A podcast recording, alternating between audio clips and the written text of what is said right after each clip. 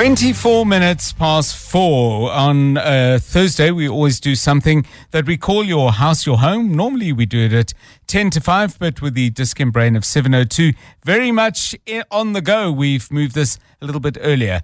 Today we're going to talk about something I, have always uh, taken note of, had a passing interest in, but I must admit I know very little about.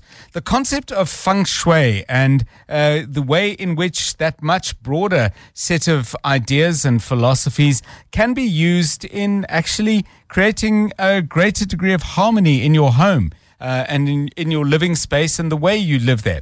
Well, let's talk about this with somebody who knows a great deal about it. Elaine Hoisiassohn is a feng, a feng Shui consultant and a teacher from Feng Shui Dynamics. Elaine, a very good afternoon to you. Thanks so much for giving us your time. As, as briefly as you can, well, what is feng shui and, and, and how does it relate to the choices we might make about how we live? Uh, and I'm talking about our physical space. Good afternoon to you. Hi, hi. Um, how long is a piece of string? Yes. Um, well, let's just start with saying feng shui is about energy. It's about the flow of energy. It's about how the energy moves in our homes. It's the way the energy gets in through the windows, through passages. Does it come through slowly? Does it zip through the house, not allowing it to being held into the home? So it's all about the flow of this energy. And each room that we look at is going to be looking and needing the energy from different points of view. For example, we want the energy in bedrooms to be a very much more slow, relaxing type yes. of energy because we need that for our sleep. Then, if we want to look at our lounge, a front door. There we want the energy to be very active. A lot goes on in these uh, rooms. We entertain. Um, it's our chill out time to relax and do whatever we want to do. So each section of the house and the business as well all have to have different types of energy. And this is done according to the flow of the energy, the colors we use, the shape we use, and the placement actual furniture itself.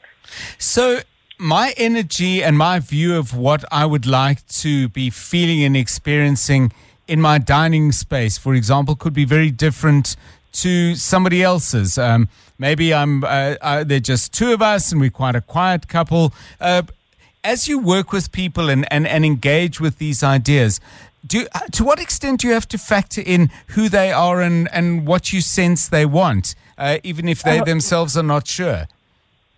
Absolutely. You go in pretty much like a psychologist. Okay. um, yes, you're quite right. Everybody wants something different. Um, for one family, they entertain a lot. They have um, constant things happening in their house.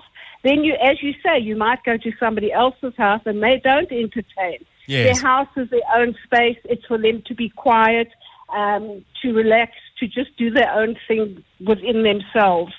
So every house is handled differently. It's all tailor made for the pe- yes. for the person or people that are actually living in the house. So there's no set rule, and in feng shui, there's no such thing as black or white. Yes. It's grey. That's that's the truth of it. You know, um, there's nothing perfect in life, and, and um, that's the way we live our lives.